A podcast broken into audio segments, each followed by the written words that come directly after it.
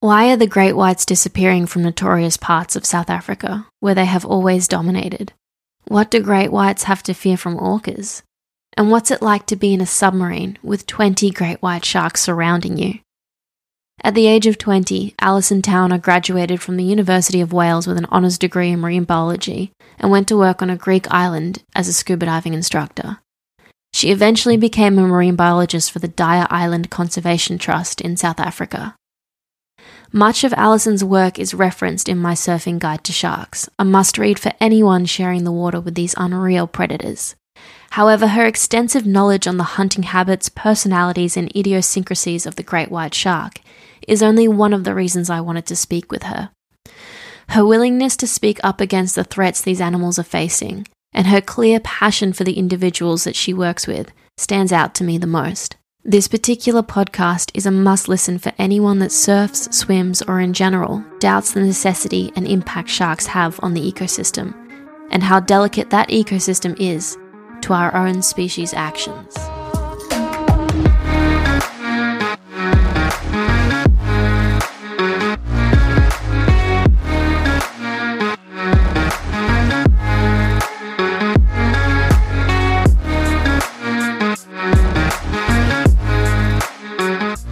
Hello. Hello in uh, South Africa from Australia. Hello there, Australia from South Africa. So nice to be on your podcast, Maddie, and finally getting a chance to catch up. Finally, um, I have so many questions for you, and I'm really, really excited to talk to you because I've been reading your work for so long now for so many different things. And there's actually another podcast episode where I talk about my surfing guide to sharks and a lot of the stuff that you research is referenced in there. So, um, first question that I have for you, which I think is an important question, is I want to know how you got into sharks, how you got into just being in love with great whites, and how you decided to go down the path that you're currently on. Oh, that's a lovely question to answer. And uh, it often gets forgotten, doesn't it, when we, we get into these roles, especially in science, you know, what, what, what started the journey? Um, and as people might hear from my accent, I'm not native South African at all. I'm I hail from the UK. Um, and even though I've been down here over 14 years, the accent's still as strong as ever. I guess that's just a northern thing. So my my passion for sharks comes from my late father, um, and he, you know, he was an avid um, writer, fisherman. When I say fisherman, I mean he caught trout on a lake in northern Lancashire and salmon and you know all sorts of freshwater species. He wasn't exactly your high seas fisherman, um, but you know, he had this real interest, especially in uh, oceanic predators, and he wrote a novel. And you know, this this whole passion that he had, even though I only got five years of life with him, really rubbed off on me. He encouraged me to, you know, sort of follow that fascination with sharks. So even when he passed on, Mum was like, Ali, if you want to read that shark book for the tenth time to me, I'm going to sit and listen. I'm going to encourage this. So, Aww. yeah, uh, certainly that's what where it stems from because you know ordinarily where I come from there isn't much access to you know really nice coastlines. Um, so I, I, actually did my undergrad degree in the University of North Wales, at Bangor Uni. So just a straight wow. bachelor's degree honours in marine bio. Um, and after the three year course was done, I did a stint in the Red Sea off the Jordanian coastline as a dive instructor there, um, just absorbing the coral reefs and the beautiful dive environments there. And it was only 2007 that I then got the opportunity to move down to South Africa. Um, and I took up a guiding position on Marine Dynamics' shark cage diving boats. So they're a white shark operator based in Gansbaai, two hours east of Cape Town. So that's how I got my foot in the door because of course it's a paid for platform to go out and basically observe great whites, talk to people about them, get in the cage if you get a chance, observe them underwater, and what an amazing opportunity to gather information at the same time. So that's kind of how I got down here. That is so cool. Do you remember the first time that you saw a great white shark underwater? Absolutely. it was the 19th of January 2007. Um, and actually, funnily enough, yesterday I was going through some old dorsal fin IDs and uh, I call it the good old days because, I mean, January is considered low season for great whites here. Ordinarily, you see less of them in the coastal bays and generally inshore. And I think on that first trip, we had something like eight or nine great whites, and it was big, big, big female as well. Uh, I just, yeah, I remember looking at them and thinking, you know, this is one of the few animals that looks, even more impressive in real life than it does on any photograph or piece of video footage. And of course, back then it's before GoPros, drones, and all the fancy stuff, and the HD. It was like mm-hmm. Kodak cameras under the under the water, and you know, very basic pole cams. Um, but yeah, just absolutely in awe of them, and, and just so thrilled to to see that they are just even more magnificent in real life can relate. I got to dive with a couple great whites not too long ago, and I'd seen them in fleeting encounters underwater in the past, but I had truly forgotten everything. And then, like, considering how much I've read about them and watched documentaries about them, it's not until you're underwater with that animal and you're like, I am bait like there is nothing there is nothing I could do to not be bait in this situation. Like, you know, tiger sharks, they're, they're kind of dumb. You can sometimes handle a tiger shark. You know, you have time with other sharks, but there's something about the great white that you're just in its presence and you're just completely humbled and you're like, okay, yeah. wow. Yeah, they I demand respect in their presence, don't they? It's kind of like I'm not worthy when you're with them. Underwater, even, even more so because you don't really have the fight or flight response. But I mean, even from a, boat based perspective, from in a cage or from the surface, you know, I do say a lot of time to people out here that come view them, don't get so fixated on that underwater experience alone because often just from the boat, you know, you just see, especially when they come up and they do surface behaviors like spy hopping or, you know, just basically swimming past the cage in the boat and eyeing everybody up. You know, they're as inquisitive about us often as we are about them. It's just, it's electric. It's amazing. They're just such a, a wonderful species oh, they're different. And the fact that they have warm bodies, so they have this system that can actually heat their bodies up so they're warmer than the surrounding waters. Do you think that that has anything to do with why they have that intelligence and curiosity that other sharks don't seem to have as much of? Yeah, I mean that warm, warm ability to well, the, what we call regional endotherms, they can partially warm their brain and eyes as well. So of course, if they're hunting fast swimming prey in cold water environments, they definitely have that physiological edge. But certainly, if your you know your eyes and brain are a bit warmer, I, I imagine absolutely it's an advantage from a, a predatory uh, perspective. Um, it's always cool when we necropsy them as well. You know, just to see that thick band of red muscle running along the flanks is, is so cool. It's almost as if they're just so empowered to be the you know the Usain Bolts of the sea. it's a great way to explain them. Absolutely. Um, I'm going to read a, a, quote from something of your research and your observations that I just love. Um, you said, My volunteers and I were tracking a large male in Shark Alley, an animal we known has been returning to the island for more than 12 years. For the first eight hours, he patrolled back and forth, seemingly uninterested in prey. Then, to our surprise, he rushed directly up to the rocks and grabbed a seal as it was half out of the water and devoured it. Another younger white shark we tracked west of the island tried predation on a seal, missed it, and then proceeded to chase its own tail. and I love this because the difference between juvenile white sharks and their hunting habits and the more experienced older white sharks is significant. And this is yeah. something we need to know when we're talking about people getting attacked by sharks. Yeah. No, you've hit the nail on the head there. And, and often when these things are translated in science, it's kind of so to the point that you miss the context. So, you know, the paper that that came from was analyzing over 500 hours of active tracking, acoustic tagging data on, on these animals. And, you know, it breaks it down from a, a statistical model point of view and, and what we infer the behaviors to be. But when you actually can describe them, as in these guys have their own personalities, and, you know, ontogeny is, is, is the description of it scientifically, but as they age, they get much better at hunting. I mean, it's amazing to see that, and, and absolutely at Dyer Island because we have this system here that attracts such a, a vast range of sizes and sexes. You really see it play out from sort of following them around in their own world. Um, and that individual in Shark Alley, so he was called Zane. So judge me, everyone. I probably anthropomorphize, and that's not that's probably not the scientific uh, most scientific thing to do. But when you're out there and you're getting to know this animal you know, you've got a pinger on it and you're following that around and you're spending upwards of 80 hours like stalking it in its environment, then you want to name the fish. I mean, you're becoming really familiar with it. And so that particular individual, we'd named him Zane. So he was named after one of our crew members, actually, on Marine Dynamics vessel, um, a guy from South Africa who has fantastic eyes for spotting sharks, you know, in the distance. We called him Zane, but he actually, this animal was tagged way back in 2003 with a satellite transmitter by Ramon Bonfil. uh, and his team. So their paper went into Nature. It was the the record track of Nicole, the female from Dyer to Australia and back.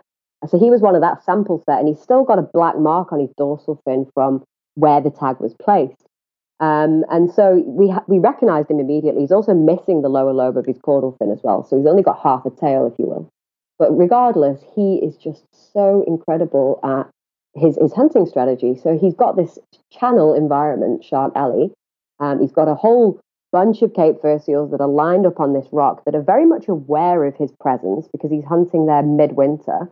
And remember, Cape fur seals are not silly. They do learn over time to evade shark predation, and that's why the white sharks don't hunt them so continuously throughout the year. But he'd he'd worked it out. So yeah, exactly. He was circling the whole day in, Ch- in Shark Alley.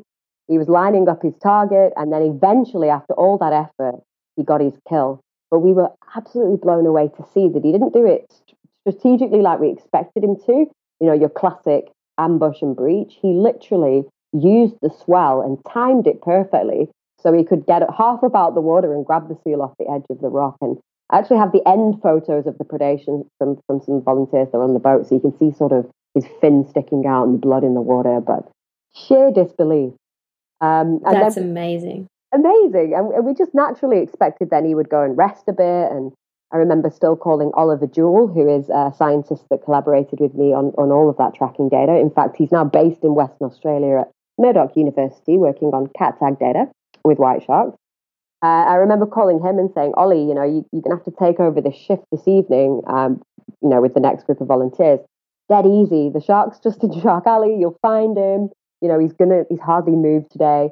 And Ollie got out, got out at sunset and he literally was taken on a wild goose chase all around the back of the island because the shark then decided to take off and go and probably hunt for another prey species or explore what was available. So super unpredictable at the same time. Um, but yeah, then you say about the other female shark, which was a juvenile, and completely. I mean, she she missed her prey. Um, so the seal kind of went one way, she went the other, and um, through missing it, she ended up chasing her own tail, which it's, it's, it's puppy behavior, you know. It's it's her learning that don't do that next time, time it better. Um, so yeah, yeah, so that that that ability of theirs to to kind of you know sharks are always we always hear about them being born with their instincts and they immediately know what to do but the great whites seem to change and learn and perfect and this makes a lot of sense when we talk about attacks too, because a majority of attacks are actually from smaller white sharks, not the larger ones. So it could very much so be a case of these sharks learning. Like in Australia, for example, when you're learning to drive, you got to put special license plates on your car so everybody knows that you're a noob. and it's almost like the same thing with the with the sharks. Um, Imagine if they wore L plates, like. oh, so, sorry, I'm not quite experienced around here, guys. You need to give me a few shots at you first. but that's so yeah. true. Yeah, that's so true. And as humans, we we we accept that with our own species, but you know, in the wild, we, we kind of want to brand, especially sharks. I find they always get branded as this kind of one size eating machine that's born being able to kill like almost anything. And the fact is, young great whites eat fish for a long time until they can actually specialize on seals. And when you see that transition of, of them actually getting it right, it's, it's, it's so incredible. But yeah. And, and just the fact that they chase their own tail is the cutest dang thing I've ever heard. yeah, they've definitely all got their own personalities for sure. And I'm sure you've seen that through diving with them, Maddie. I mean, it, you know, you'll have that one that'll come up to you and it's just that much, much more bold and inquisitive than maybe the one that hangs off in the distance and, and can't quite build up the confidence to come in and have a look, or is simply just not interested in you. Well, I I was under the impression that they were. Um, I'm going to get this word wrong. Crepuscle. What's that word? Oh um, yeah, the whole not, sun, sunrise sunset.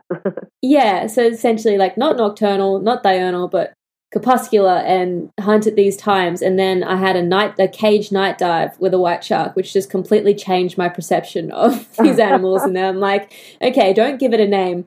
They'll just hunt whenever they want. They just yeah. do what they want. Like, let's stop yeah. trying to label them. They just do what they want when they want.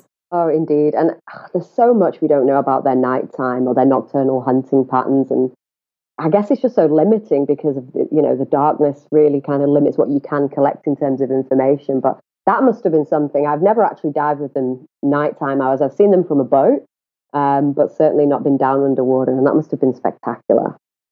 I've never been so happy to be inside a cage my entire life, to be honest. That was a very spectacular dive. Um, so I I've Googled kind of the area where you work and were based for a long time and, and I found a really interesting quote and it said only a few years ago scientists estimated there were between 300 to 500 great white sharks in South Africa's False Bay.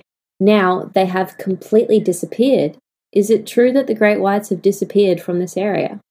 Yes, the topic of the hour. Love this topic.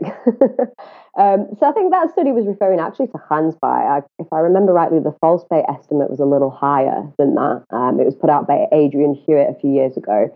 Um, so the thing is with photo ID studies, you know, it all depends on the, the sampling period and how long the research has been in the area, and also how, you know, obviously most all white sharks are migratory, but taking into account that the, the sharks migrate, that they move, and that you're looking at a snapshot of the population as opposed to a whole you know count of the of, the stock. So that's often why if you if you Google and you have a look at all the papers on white sharks and numbers worldwide, you'll see such varying numbers, you know, per region and per continent. Um, but back to where we are. So yeah, we're based in Gansbaai, two hours east of Cape Town, as I said, and here we have seen definitely since 2017 um, a drop in numbers of great whites. So I think the paper that you read may have been around about 2013, 2014. So prior to 2017, there certainly was no evidence of dropping numbers that we could pick up on. We reported on, you know, a, you know, what looked like quite a healthy number of white sharks passing through this area. Uh, we certainly addressed that there are issues that great whites fa- uh, face in South Africa, and particularly the shark nets off the east coast of Durban. Um, but we said, you know, this is this is a number that we're confident with because we've been out sampling for five years straight. So it's not as if we've had now, this is the thing about this area the accessibility is incredible to these predators. So it's not as if we, we get closed off for four months of the year, like many white shark aggregation sites. We are here on site year round on the sea almost every day. So you get a really good gauge for what's happening in an area if you if you have that accessibility. So yeah, you're right. So basically, what happened was 2017 numbers drastically declined here. I'm going to use the word drastic, even though it's uh, quite quite an impactful word. And likewise, off Cape Town's False Bay, a similar trend occurred, but a little earlier, so around 2015. So, what we're looking at here is two coastal regions where the numbers have just gone from pretty stable or, or regular sightings to very, very little and very quickly. And so, I guess the question is what's happened, right? Why do we think this has occurred? And of course, with this, there's been a whole bunch of um, theories. And I guess that's that's fine. That's exactly what should happen is people speculate and then with science, you need to back up and prove with evidence is this causative or not. And going from the science perspective and looking at what data there is, one thing is certain. There was a big change, not just with shark numbers here in Gansbaai, but also with the top predators that we are seeing in the area. And this is also completely in time with the appearance of killer whales and not just killer whales or orcas that are passing through chasing common dolphin or you know how killer whales actually have vast amounts of prey that they can consume an ecotype to do that uh, we were seeing sh- killer whales that are specifically um, very well efficient at hunting sharks. So that's what changed in 2017 in Gansbaai and also in False Bay a similar thing occurred. Uh, and you mentioned seven gill sharks um, to me before we started recording. So this pair of killer whales that we started seeing in Gansbaai also started taking uh, seven gill sharks in the False Bay area and caused them to uh, decline drastically in number. So that's what we can wow. say the evidence uh, leads to. Of course, we can't discount the fact that fisheries, I mean, look, Seaspiracy just came out now. Everybody, I think, has a good understanding of the impact of industrial fisheries now worldwide. If you've seen that documentary, whether we have, whether we agree with it or we don't, you know, the topic is real, and South Africa does have a lot of fisheries off its coastline, but the evidence and the timeline of the disappearance here in Gansbaai doesn't correlate with any fisheries data that we've analysed and seen. It correlates with the killer whale presence.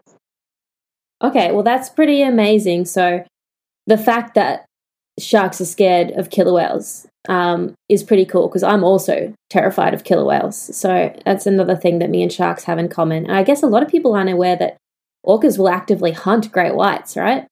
Oh, absolutely. I mean, I, I watched Free Willy, I'm sure you did as a kid, and enamored by how beautiful this large dolphin species is and charismatic and intelligent. And then I saw them single handedly ripping livers out of large great white sharks. And I thought, wow, you guys, you guys have some sophisticated and quite evil hunting strategies. But I mean, at the end of the day, they you can't help but admire their, you know, their um, efficiency and just, of course, they work together. So it's it's like it's it's a strategized plan, um, and very few animals can can escape that. I mean, they're they're known as the wolves of the ocean because when they enter areas and they learn and refine their hunting strategy on a, a specific prey species, I mean, that prey species will readily bolt out of the area because they don't stand a chance. Uh, whether Unreal. it be yeah, whether it be penguins on ice floats in you know in Arctic or Antarctic waters, and you know it's it, it's it's everywhere. It's, it's you know, seals in South America or um, herring. You know, there's so many different species that they ecotype and feed on, but the strategies they use and the the teamwork involved is is something. So yeah, I, am with you on there on fearing them more than sharks in some respects because at least sharks just kind of get it done quickly and don't waste much. But yeah, um, and then of course it, it as you said it doesn't correlate, but the idea of fisheries potentially having an impact is something that I never thought about because you always think shark fisheries can affect shark populations, but what we don't realize is that protecting something like the great white without protecting its prey could also be an issue, right? Oh, absolutely. And, you know, I'm definitely not against the idea that prey species removal could cause movement away. But what you would see is much more gradual declines. And what we saw here in Gansbaai was very sharp declines very quickly. In fact, when we ran the ch- change point analyses on the long term data, there was one specific date that jumped out uh, when everything changed, right? And that was the date that the killer whales uh, actually predated for the first time here in, in Gansbaai that we know of. Um, so, so yeah, fisheries prey species removal it is often overlooked, and you know to lump all fisheries into one category, we've got such differing methods, and we've got you know such differing, I guess, amounts that are taken by various sectors. So here in South Africa, we do have demersal longliners, which are known to take small species of sharks we know that small spe- species of sharks are prey for great whites, but we also have pelagic longliners. Uh, you know, there was a Nature paper that came out a couple of years ago showing 64% overlap with white sharks and these longliners in the offshore. Remember, your pelagic longliners have tougher gear, so they're focusing on your tuna, your swordfish. Um, so they'd probably be able, I guess, within their scope to catch white sharks, whereas the demersal longliners would struggle a little bit, I think, more. Not that they wouldn't be able to catch them, um, so we just need to be mindful of what we what we classify as the fishery doing all the damage when we've got so many of them. The shark nets take about 30 white sharks a year in South Africa. I mean, I don't know about the Queensland ones you guys have, but 30 white sharks a year. We addressed that in the population estimates years ago. I mean, that is that is a quantified source of mortality because we know the gear is targeted at large sharks specifically, whether it be a drumline or a net. Um, so I guess what I'm saying is we need to be mindful of all the evidence and um, particularly the evidence that we can see. I mean, all of those fisheries have been at play for a long time here. Um, and the one thing that, that changed within the time period that the white sharks left was was the fact that killer whales were coming through. But yeah, can it be removal of prey? Absolutely. It just it's one of those that quantification of mortality is key then to to prove that. And electronic observers on boats uh, is becoming a thing now. Uh, the longliners in South Africa now have electronic observers on board. So there's none of this sort of biased of data or observers being threatened because I know that is an issue. So I think within the next few years now we're going to see some some real clarity on that issue. Um, but because we get this like in Australia, it's quite common to hear people say great whites are going to turn around and attack humans because we've fished all their prey, and it's different everywhere in the world, and that could have some validity in some places perhaps, but it could also be if you take out their prey, you push them elsewhere. And that could be, you know, a situation where, like, say there was a shark fishery in Australia taking out gummy sharks, which we know that some great whites love to eat. Yeah. Um, the great whites could then go somewhere where people are surfing because their original prey source has been overfished. Like, are in, as a, as opposed to worrying about the population boom, the issue could actually lie in removing the prey of these animals. Well, absolutely. I mean, your juvenile white sharks, as we've uh, mentioned previously, they do forage a lot for elasmobranch prey species, in fact, primarily. But remember, if we talk about prey, we've got also a surplus actually of Cape fur seals in some of the areas that are being touted to be abandoned because of prey, um, lacking of prey. So I guess as well, white sharks are super cosmopolitan predators, so they can adapt and they can feed on other species. But the nutshell, I guess, in a nutshell, if you've got fisheries taking too much, which we know is a thing, it does need to be properly managed. And you know, quantification of mortality is the most important data there. So counting and actually having numbers to back up how much prey has been taken um, is is really really important. And certainly there are declines in those species here in South Africa, and, and need, we need to be you know inclusive of all this information when it comes to looking at the situation from a scientific angle. Absolutely. Um, so I'm sure you would have seen not too long ago, I got to film some amazing great white shark action here on a local beach in Australia when a dead whale washed up. I did. Are we talking about the absolutely fabulous drone footage that one can never get enough of watching in slow motion? Yes, we are. The one that I somehow managed to work into every podcast if no one brings it up. Um, I was totally going to bring it up. It's amazing. so, one thing that I noticed when I um, kind of put that out in the public was people in sheer shock at how shallow great whites can patrol, travel, swim. Yeah. I mean, that was a big white shark in a couple meters of water less. I mean, there would have been points where it was like at least only a meter. So they do come quite shallow. Yeah, they absolutely do. And I think I have to give this to you, Maddie. Seriously, out of all the drone footage that I see out there on white sharks, that has to be the most crisp, perfect example of just how shallow they go. Because I mean, those guys were literally on the beach, right? I mean, I think you could have been ankle deep almost in the water there to uh, to walk up to them. So that was that was really really powerful footage as well. Um, and again, as you say, it just shows that they can absolutely navigate in these really shallow waters, especially if there's an in- incentive such as a whale carcass leaching out oils and, and, and drawing their interest. Um, and as much as they're built in these sort of robust torpedo shaped you know, body designs, they're super efficient at being able to navigate in that in that shallow water environment. And I think it's just wonderful that you showcase that. Drones, in fact, I'm learning so much from drone footage that I would never have had access to that kind of data from a boat or from tracking data. Uh, there's a guy in California, I don't know if you follow the Malibu artist, he's there in San Diego, but I mean, he often sends me footage of his drone there in, uh, in the inshore environments and reefs, and I just can't believe what he records and what behaviors those sharks are exhibiting that I, I honestly never knew they did. So yeah, drones are, are a thing for sure. Yeah, they're um, becoming a huge part of research and they're they're a lot of fun. I'm honestly still just learning how to use mine, but I do love a good shark stalk and like you, you would have loved that day because it was just like this huge dead whale and, and there was a few people on the beach like quite distraught about the fact that the whale was dead and then there's just me in the corner just like excited as all hell because i'm seeing great whites just like being totally inappropriate in that situation and um, typical me.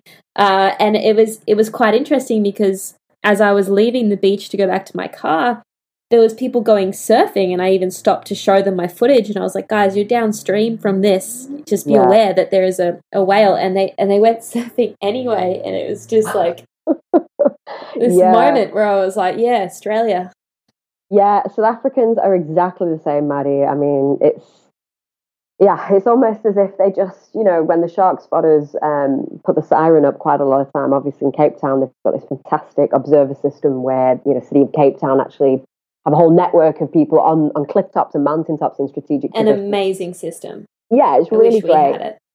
I know, and it's so doable if you've got the right topography in an area, or you can build towers. I mean, it's just a wonderful method. Um, but as you say, like it'll be often that a shark will be sighted in an area, and the sirens will go, and the people will get out, and then temporarily, you know, the surfers that you can tell are real hardcore surfers and have been around forever very quickly they'll get back in the water as soon as as it uh, as they can. I guess that whole perception of of you know you're you're taking a risk when you go into the water. Obviously, don't push it. I mean, my opinion is if you know there's a shark around, you don't need to go and put yourself at risk. Um, but it's quite mind boggling that the guys you described went into the water with a whale carcass because that is that is now a whole different level of motivated sharks in an area. Um, yeah, yeah, it was it was crazy, and it was I don't know. It was. I can fully understand the idea of just going surfing no matter what. I mean, I surf almost every day here. I'm terrible at it, um, but it's still like my favorite thing in the world. It's got me through this year of COVID lockdown. So yeah. I can fully understand why it's worth the risk, but there are definitely times where it's just not a good idea. And what most people don't realize, and I, I love the surfers who are like, you know, I'll risk my life because it's my sport and it's the only, like, I, if I die surfing, I die happy. But yeah. it's not you that suffers. It's the paramedics that are responding to you that are traumatized. It's the other people on the beach. It's yeah. the sharks because the sharks at the end of the day are the ones that are going to be targeted for your yeah. fatality. So it's now a community issue as much as it is an individual issue. So it was quite interesting. Um, Absolutely. No, you're 100% right there. And it's all well and good until something goes wrong. And as you say there, particularly in Australia, it's the shark that loses out, and nobody wants that. Yeah. Um, have you noticed a difference in male and female behaviors amongst great whites? Oh, definitely. yeah. The females, I mean, look, my favorite, if, if people ask me what, you know, of all the sharks you've tracked or that you've seen, what what age, what size is, is, is, is your favorite? And I always say the, I mean, gosh, I'm not a feminist or anything, but I, the large females have something about them. So particularly upwards of four, four and a half meters in length, they come into this coastal bay in, in highest numbers actually around about spring. Uh, so that would be September, October here. And the behavior that we see from them is just totally different to, to other size uh, demographics. So they often have this sort of real air of self-importance around them you know. So especially in a chummed environment you know if a cage diving boat or a research boat as they as they sort of come up to the boat and they start to circle in fact very quickly they lose interest because it's kind of like oh this this situation again. Now i'm not going to chase that bait line for no reward. Okay i'll just uh, you know i'll just carry on circling out of interest anyway. And in in doing that they'll actually keep away other sizes of sharks you know other juveniles because just because they're so large bodied and so, I guess, dominant in their presence. Uh, so I do love the big females. Um, but also, we've, you know, we've got some ace big males around here as well. Just a few weeks ago, we were out tagging. Um, we had a big, big great white around. We call him Mini Nemo because he's missing his left oral fin. Bless him. Uh, we've logged him here for years. I mean, he comes back usually once, twice a year. Um, and we've seen him get really, really bulky. So we, we first logged him at about two, two and a half meters. And what he did, the shark, he came around and we got the acoustic tag externally placed at his dorsal, all's good. Now, we were also trying to tag bronze whaler sharks at the time. And to do that, we had to do internal surgeries. Uh, we had a vet on board. This was for Toby Rogers' uh, PhD, he's a colleague. Um, and long story short, we needed this shark to leave now, basically. So the bronzies would come in. Um, so, in an attempt to do that, we pulled in the bait line. We sat there for best part of an hour for him to leave. We were confident he'd gone off. And as we threw the bait in, we could see a bronzy down the chum line just coming up. So vet was ready. Everybody's on cue to get this bronzy tag. Throw the bait line in. As soon as it splashed the water, Mini Nemo came flying up from the depths, launched on this bait line, took it as if he completely outsmarted us. You know, he he was just waiting for that splash and then he was ready to go. So yeah, I mean, as much as I say big females are, are a firm favorite through that dominance behavior, just yeah these characters that come back year after year and they get super specialized at what they do they they outsmart us. They actually do. So it's i'm always in awe, awe of that. So cool. You would have seen so many amazing things. Um, and one thing i'm really curious about is how climate change has been impacting great whites in particular their distribution. And i know that there's very little hard evidence on this at the moment but do you think this is going to be something that's really going to play into our futures yeah, absolutely. I mean, I did my master's degree uh, through University of Cape Town on on that. Well, kind of on that topic. I looked at environmental influences in this bay, uh, and even back then, I mean, we we said with changing currents and ocean patterns due to climate change, we could expect to see shifts in this predator. And as soon as you see shifts that bring this stock of white sharks, like say, closer to humans or cities or you know water user communities, then ultimately there's always the risk of, of, of problems there. And I think it's a theme that is, it's actually really hard to tease apart environmental influences and prey species because they're also interconnected. But certainly, if you look at Oz and you look at California, and some really cool papers that are coming out now, again recently on white sharks moving and doing different things with with d- different water um, parameters. Monterey Bay, they just had a whole group of great white sharks that kind of rocked up there and hung out for a whole series of months, and they think it was in sync with a, an abnormal pocket of warm water that entered the area. Um, yeah. So, so absolutely, climate change will ultimately, if it doesn't influence directly white sharks, it will certainly influence their prey species and then therefore where they go. So, I think it's it's a huge thing to consider. It's very interesting. It's also very daunting because, I mean, that I've tried my best to make guides for people based on what we know about great white behavior because we tend to know a fair bit about sharks or enough for people to make educated decisions. But it seems yeah. that that's all changing now. And it's it's funny because the people are immediately like shark populations have boomed, they've been protected too long, but it's so much more complicated than that and it's just quite fascinating and intimidating to think that you might know what you're doing or what you're talking about when you enter the water, but at the end of the day, the oceans change so fast, we may just have yeah. to learn all over again.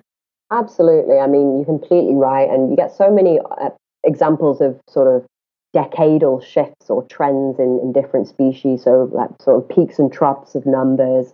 Here in South Africa, even though we've got these disappearances, let's say in some Western Cape bays, you just go further down the coast east to Mossel Bay, and you know, you can count decent amounts of white sharks in by a seal colony there most times throughout the year. Um, so I think often, as you say, it's just it's pieces of information that get taken and often get polarized or taken out of context. And as you say, the ocean's so dynamic. These predators move.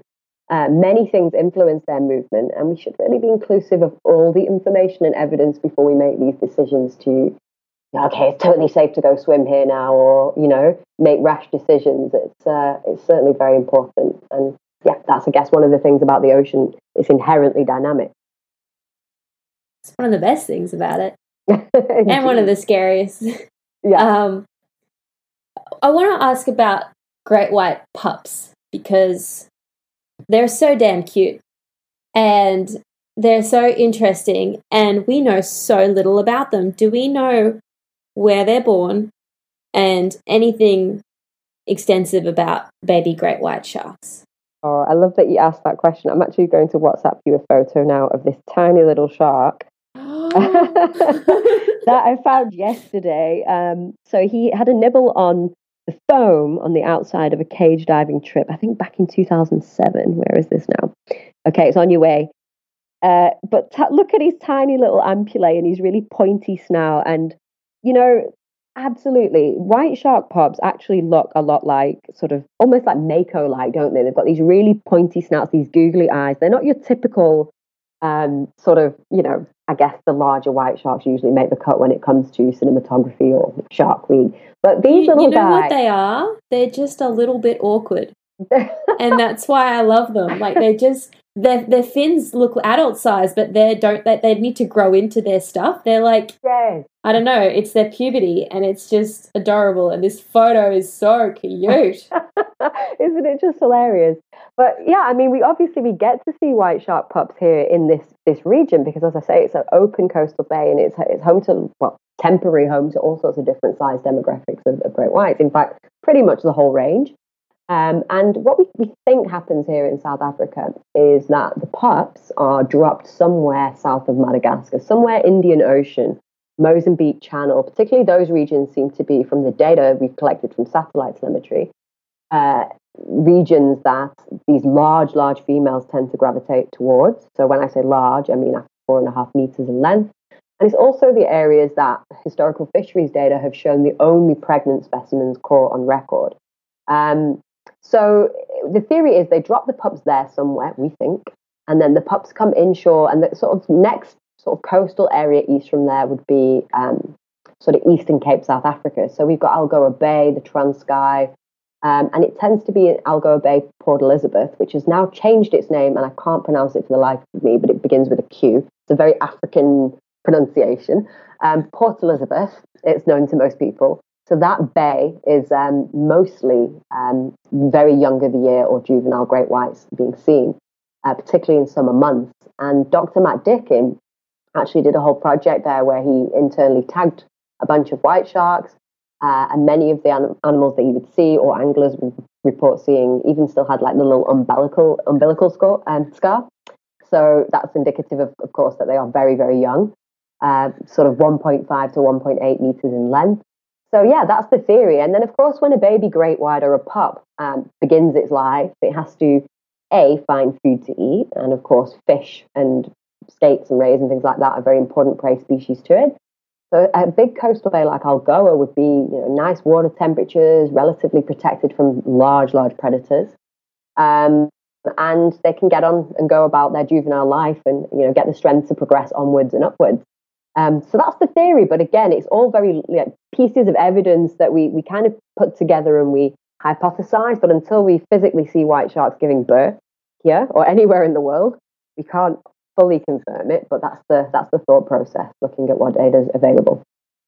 That's amazing, and just given the experience of being around a female great white, I couldn't imagine being around a pissed off, hungry, pregnant one. That which actually actually it's the opposite is true. They're actually kind of docile. Um, they have that suppressed appetite so they don't turn around and eat their own young right? Can you imagine that having feeding inhibition like hormones to stop you um, cannibalizing on your pup as it's born? It's, yeah. it's, it's another reason i think i love these badass female like adult white sharks because that's that's really really amazing. Actually one of the largest victims of the orca predation here she was just under five meters uh, we'd named her Khaleesi from Game of Thrones because we thought she should have had like dragons with her. She was so dominant. Anyway, one of one of the victims of the orca predations, unfortunately. But when we examined her, I still remember my supervisor, Dr. Malcolm Smale, who is a powerhouse of you know scientific information when it comes to sharks here in, in Southern Africa. He uh, he examined her and he turned to us and he said, you know, she's she's not even reproductively mature yet, and she was all, she was five meters, four point nine something. So Wow. I mean, she weighed 1.1 tons minus her liver, and she still wow. wasn't mature at that size. So, again, I guess it gives that urgency to how important it is to protect all phases of their life because they these, these girls have to be blooming big to be able to give birth. Oh, that's amazing. Um, so my final question for you is the best question. I want to know about your best, most favoritist great white shark encounter. Oh, this is always the, the, the favorite question, and it's a difficult one because there's been amazing, amazing um, opportunities out there. But I think it has to be the time in 2008 that I went in a submarine with Andre Hartman himself. So those people that don't know who Andre is, first of all, you can't call yourself a shark person if you don't know who Andre Hartman is. But he um, he was a spearfishing um, champion here in South Africa for decades. And when I got down here, he was he was sort of still going to sea and uh, he was testing this scientific expedition submarine um, for, I think it was Shark Project in Germany. And it was in collaboration with Dr. Ryan Johnson, who's Mossel Bay based. Yeah, and so they had this, it was like almost like an abalone cage with pontoons around it. Uh, they had it out on the water by Dyer Island. I'd gone to sea with uh, one of the cage diving trips, Marine Dynamics. We'd had upwards of 20 great whites at the boat on that trip. And as the trip finished off, I got a phone call to go and join Andre, uh, which, I mean, he was my hero growing up as a kid. I watched all of his, uh, his footage. And so, of course, I just seized the opportunity. I, I literally almost jumped from one boat to the other. and uh, be- before I knew it, I was on the, the seabed of Dyer Island with Andre Hartman, breathing off our little scuba tanks there. And uh, as we settled on the, on the seabed, we were around 20 meters, I think. And the Viz also was around 20 meters. It was one of those rare, crisp, uh, beautiful underwater Viz days at Dyer, which are quite rare. Uh, and we counted upwards of 20 great whites around us. It would just be like, you know, imagine you 20 great white sharks. Yeah, I mean, I'm pinching myself as I say it because it's it's almost unbelievable. Yet, but yeah, I mean, we lost count. It was it was unbelievable. So you'd see like the shadow in the distance. You, you know how that goes and then it gets bigger and it, you know and then it starts there's something about when they swim up to you from distance you know and you can actually see them coming in uh, you know sort of that, that side to side motion and then the eye contact. And you know it was just for me it was just such a visually stunning experience. I didn't feel scared at all because you know i'm with andre. Probably also because i was only about 21 years old i had less fear and less you know inhibition um, and yeah, we just sat there and, and he actually even opened the lid of, of this sub. So like it's a, a little cage basically. So he opened it up. So effectively, I don't think we were really free diving because we were sat stationary observing, but these sharks really responded to the, the sub and, you know, they would come right up over us, these gleaming white bellies. And I think almost they were interested in the electrical field of the, you know, the metallic field of the cage. Um, and we just proceeded to spend an hour under there with them, just observing them. Um, so it basically felt like an underwater bruv, just sat there in their environment, and, and they accepted us. You know, they were inquisitive, but it's hard to top that, Maddie. It's really hard to top that. So I think that that's the number one. Um, that is insane. I can't even imagine that, but the Jurassic Park theme music just started playing in the back of my head as you described it, because that's what it sounds like. Oh, anything John Williams would go in that scenario, definitely. Oh, he should have been in the sub just making music to go with the situation. with his orchestra. yes. That is unreal. No wonder you are such an amazing advocate for the animals. And I cannot thank you enough for not only joining my podcast today, but for writing all your research papers that I've been able to reference over the years. And to everybody listening, I'll put some uh, little notes in the podcast notes so that you can follow her work into the future. And good luck with with what you work on next. Oh, thank you so much, Maddie. I really appreciate it. And you know, as far as you know, your your stance in our field is, you do so much you know, you're one of those activists that always acknowledges the science and includes it. And I love the fact you read the papers. I really do. I know they're often boring and full of jargon, but you've always been, you know, really inclusive of that. And I think it's fantastic. So thank you for who you are and what you do for sharks, which is a hell of a lot. And also inspiring so many, you know, people out there to get involved with with shark conservation. Honor and a privilege oh. to have been on your podcast. And um, yeah, let's keep in touch because you have to get down here to South Africa and visit at some point. I know it's not been been part of your agenda as of yet, but it, it definitely needs to be. It's a dream, and I absolutely will. And thank you so so much. Thank you, Maddie. You take care.